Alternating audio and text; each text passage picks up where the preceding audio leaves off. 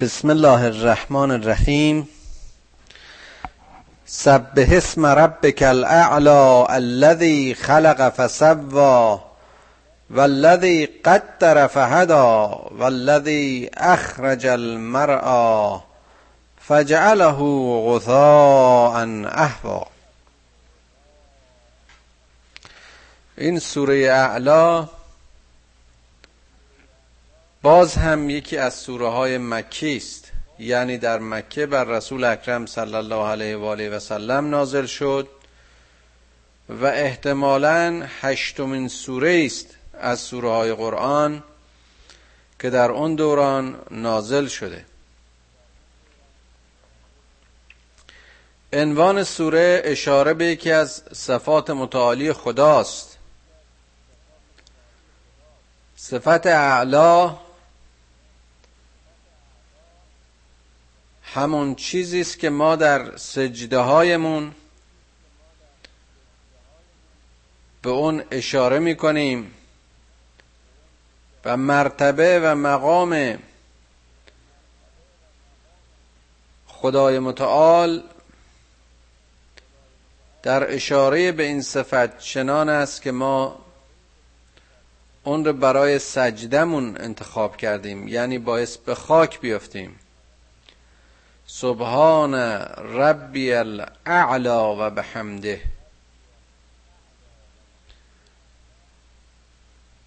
سوره اعلی اشارات بسیار زیبایی دارد و همطور که حالا در ترجمه میبینیم باز هم توجه و تذکر بشر به خود، به هستی و به همه پدیده هایی است که باش در تماس، اشاره به قرآن و عظمت قرآن، اشاره به قیامت و اشاره به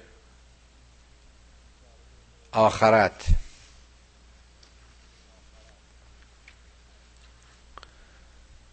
ما در مفهوم و معنی تسبیح قبلا صحبت کردیم و گفتیم که تسبیح فعل و حرکتی است که هر پدیده‌ای به خاطر اون چرا که آفریده شده است به امر خداوند بدون انقطاع و دائم انجام میده. حرکت سیارات، حرکت زمین، ابر و باد و خورشید و تبخیر اقیانوس ها، ریزش باران، حرکت رودها، حرکت انسان، حرکت زمین، حرکت ماه و ستارگان و حرکت اون چه که در هستی هست عملی است تسبیحی و تداوم امر الهی است. یسبح لله ما فی السماوات و ما فی الارض. بارها به این اشاره اشاره به این آیه اشاره کردیم که هرچه هست در این زمین و آسمان و اون چه که در میان این دوست همه تسبیح خداوند رو میکنن، یعنی همه در حال حرکت و حرکتشون به امر حق و مسیرشون در مدار و جهت خاص امر آفرینش است. تسبیح را به سپاس و حمد ترجمه کردند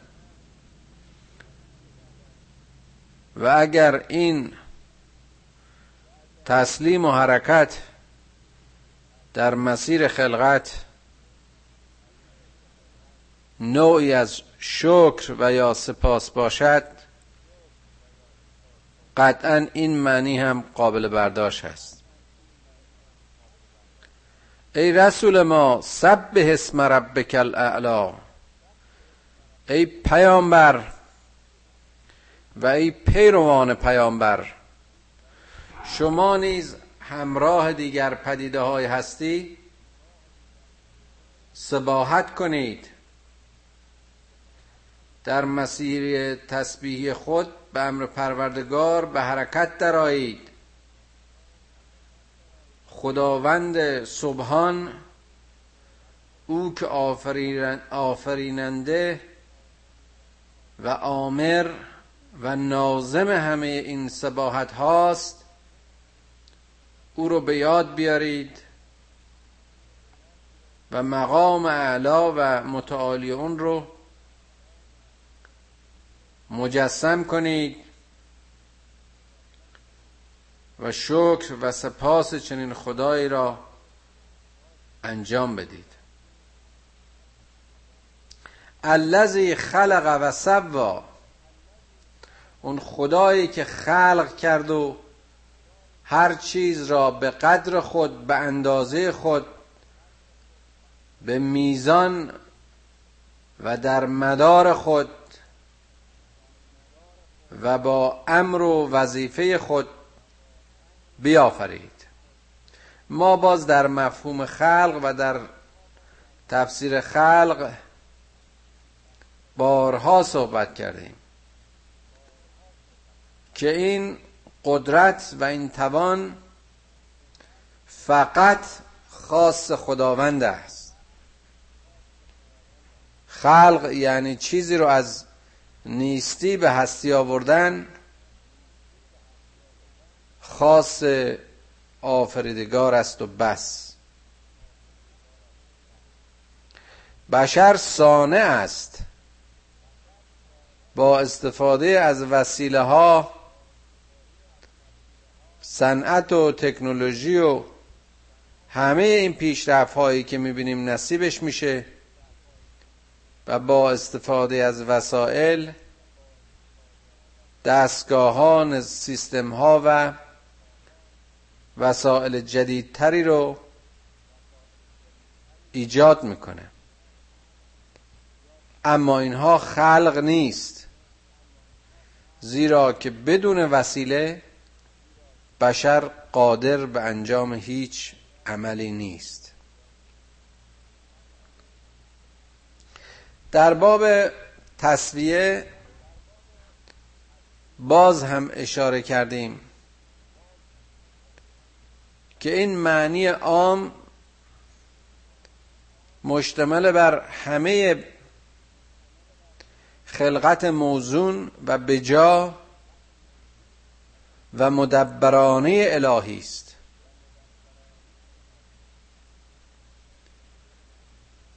درباره خلقت انسان دیدیم و بارها اشاره کردیم که چطور خداوندی که بر همه چیز قادر و تواناست، همه دوره‌های تکاملی را و تکامل نوعی را از یک سلول ساده تا مرکبترین و متشکلترین و معضلترین موجوداتی که در خلقت خلق شد، یعنی انسان رو در همون طول زمان نه ماه در زندان رحم چطور تربیت و رشد داد و میدهد. این خلاصه کردن و کوتاه کردن همه قرنها و میلیونها سالهای تکامل و رشد در یک چنین دوره کوتاهی از معجزه ترین معجزات خلقت و از زیباترین آیات خداست. برای اونها که فهم و شعور داشته باشن، برای اونها که در خلقت خودشون اندیشه و تعمق کنن. والذی قدر فهدی، اون خدایی که باز هم هر چیز رو به قدر خود و در مقام خود و در جای خود و به اندازه خود آفرید. در این باره باز قبلا اشاره کردم.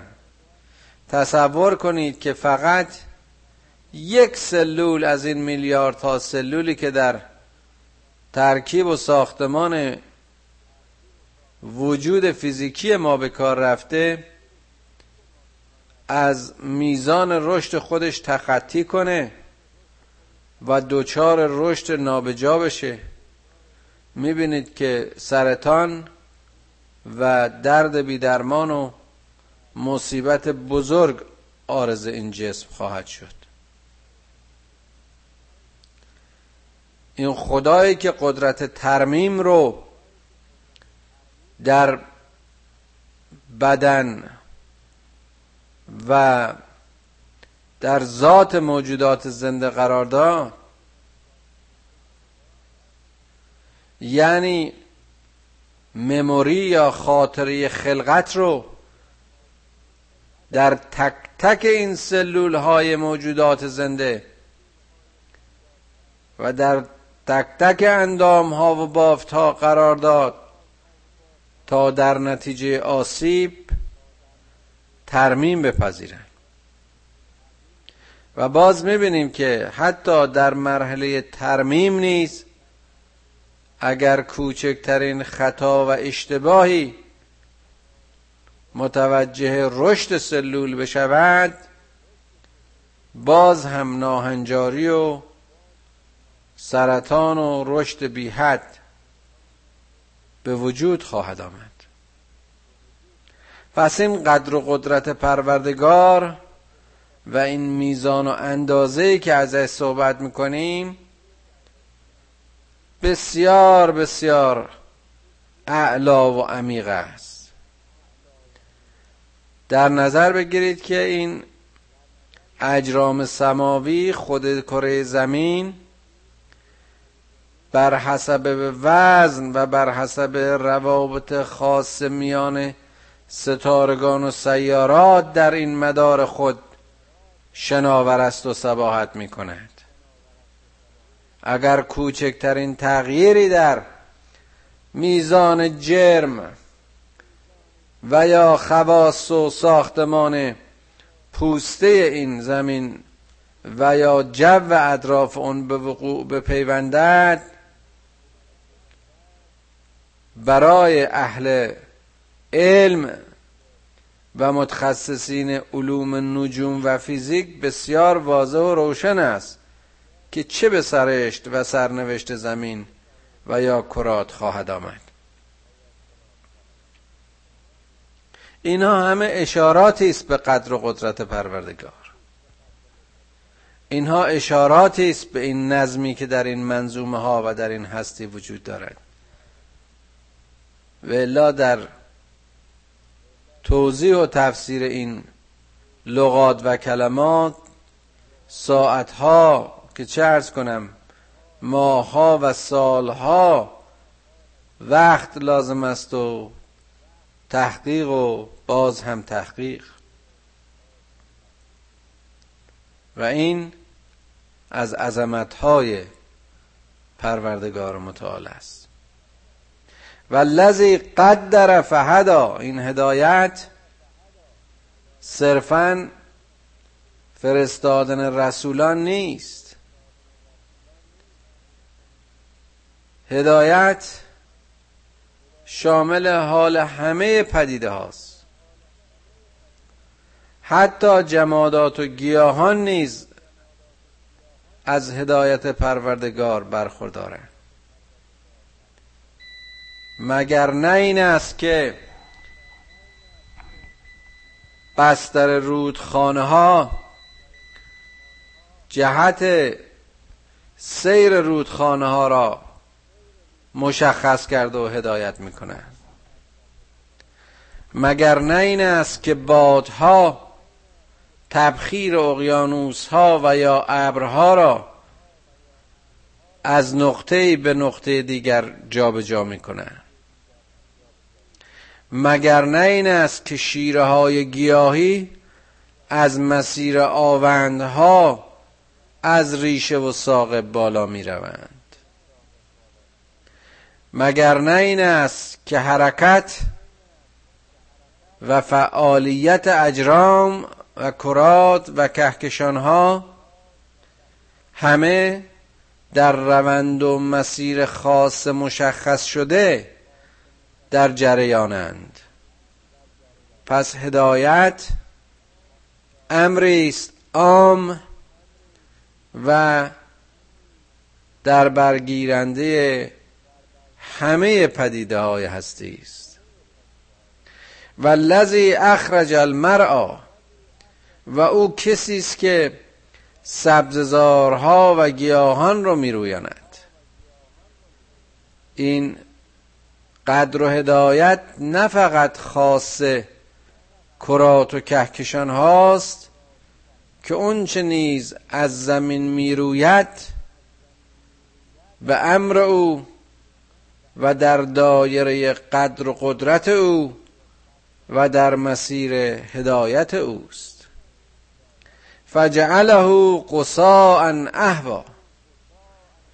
اما می بینیم که همین رویدنی های سرسبز، همین درختان تنومند، همین شکوفه ها و گل های زیبا که بهاران را چنان زیبا و خوشمنظره می کنند، با مختصر تغییر درجه حرارت و تغییر فصل بار دیگر لخت و عور می شوند و به ساقه های خشک و سیاه و سیاه چرده تبدیل میشن.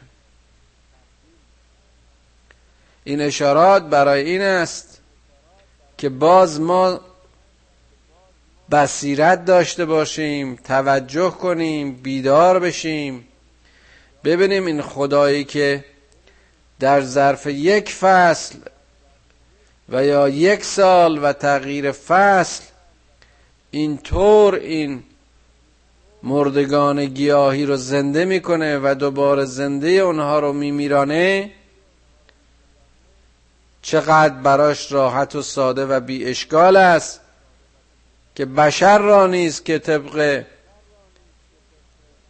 توجه به آیاتی که قبلا اشاره شد مثل هر رویان دیگری زنده کند و بمیراند و باز نیز زنده گرداند. برای کسانی که چشم بصیرت دارند، برای اونها که اهل شناختن، برای اونها که به معرفت قرآن دلها و ضمیرهایشان روشن است،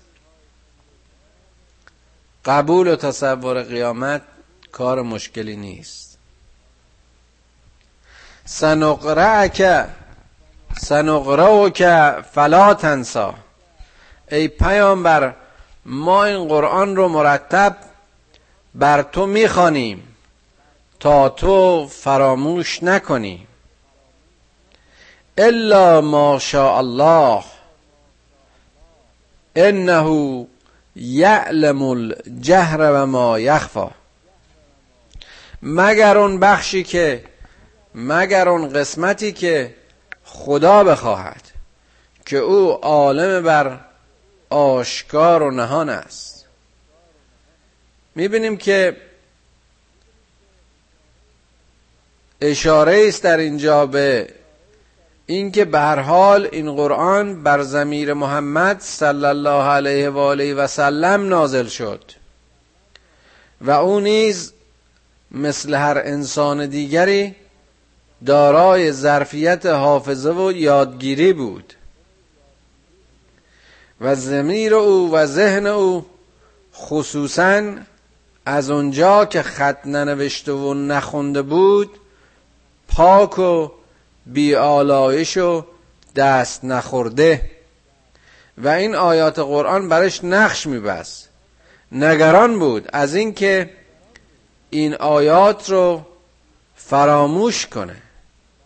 این بود که خدا اطمینان به او میده که ما با خواندن مداوم این قرآن بر تو سبب میشویم که تو اونها رو فراموش نکنیم و اگر چیزی هم در ضمیر و ذهن تو نماند یقین داشته باش که اون را نیز خدا چنین میخواست یا میخواهد که او عالم بر سر و الخفیات است، نهان آشکار و روح هویداست و نیسرک للیسری و ما این رو بر تو ساده میکنیم. اگر به خاطرتون باشه در اون آیات سورات قبلی میگفت که در سوره مزمل بود، اگر به خاطر داشته باشید انا سنلقی علیک قولا ثقیلا، ما یک قول سنگین و یک بار بزرگی رو بر تو مینهیم با این نزول قرآن. اما از اونجا که خدا حافظ و هادی تو خواهد بود این قول و این وظیفه بر تو ساده و آسان خواهد شد. نیسرک للیسری. نه تنها قبول و حمل این قول برای تو ساده خواهد شد بلکه درک و انجام به مفاهیم قرآن نیست. تلاش تو و زندگی تو و زندگی اونهایی که پیرو قرآن باشند سهل و ساده خواهد کرد و این واقعا از زیبایی‌های اسلامه که باورش به خلاف بسیاری از باورهای دیگه بسیار ساده و قابل درک است. برای نمونه خود ایمان و قبول یک خدا به عنوان توحید، قبول یک خدا به عنوان خدای همه هستی، خدای همه مذاهب، خدای همه آفرینش، خدای همه انسانها، خدای همه حیوانات، در مقابل خداهای مختلف، ربهای مختلف و ارباب و انواع،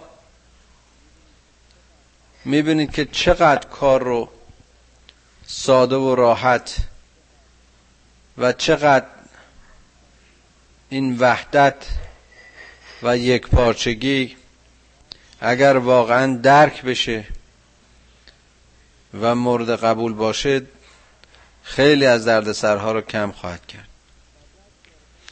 فذکر ان نفعت الذکر ای رسول، پس تو تذکر بده که قطعا این تذکر تو کسانی را مفید خواهد افتاد. سیذکر من یخشا، تو کسانی رو تذکر خواهی داد و یا از ذکر تو کسانی بارور و بهره‌ور میشن که صاحب خشیت باشن. ما در معنی خشیت باز هم بارها و قبلا اشاره کردیم که خشیت عبارت است از تواضع در منتهای شناخت. به ترس هم معنی کردن اما برای مؤمن ترس وجود ندارد. خضوع و خشوع در نهایت شناخت و علم خشیت است و چنین کسانی هستند که با بکار بردن حواس درست و درک صحیح پیام را خواهند گرفت و ذکر را خواهند گرفت. و یتجنبها الاشقی، و افراد بدبخت و بیچاره، اونهایی که با کذب ورزیدن به آیات خدا شقاوت و بدبختی رو مسیر زندگیشون قرار دادند، اونها از این اجتناب می‌ورزن، اونها از این پیام و ذکر تو دوری میکنن. الذی یصلی النار الکبری، اونهایی که هیزم اون آتش عظیم خواهند شد، آتشی که خودشون به پا میکنن. این ضمیر ذهن پاکشون رو و این وجود خدایگونه و الهیشون رو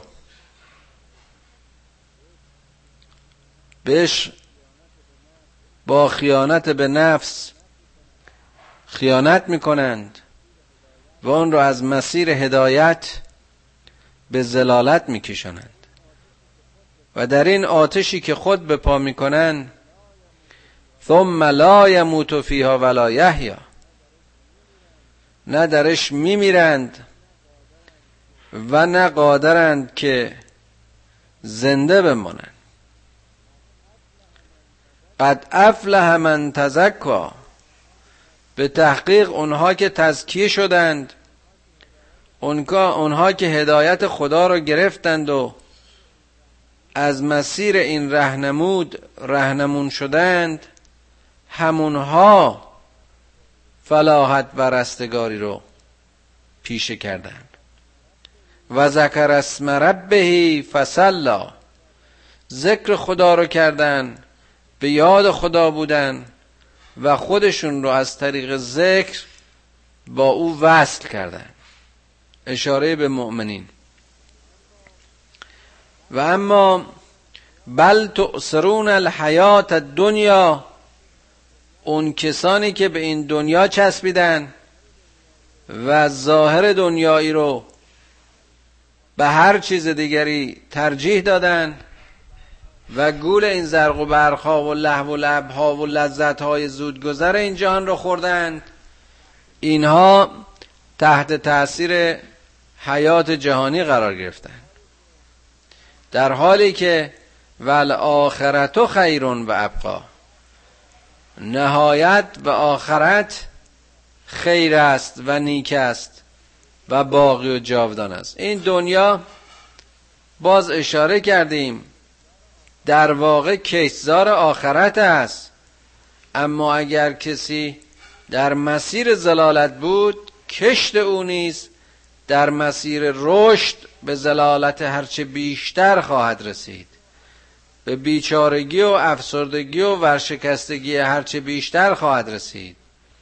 دنیای چنین کسانی، دنیای متضررین، کوتاه خواهد بود.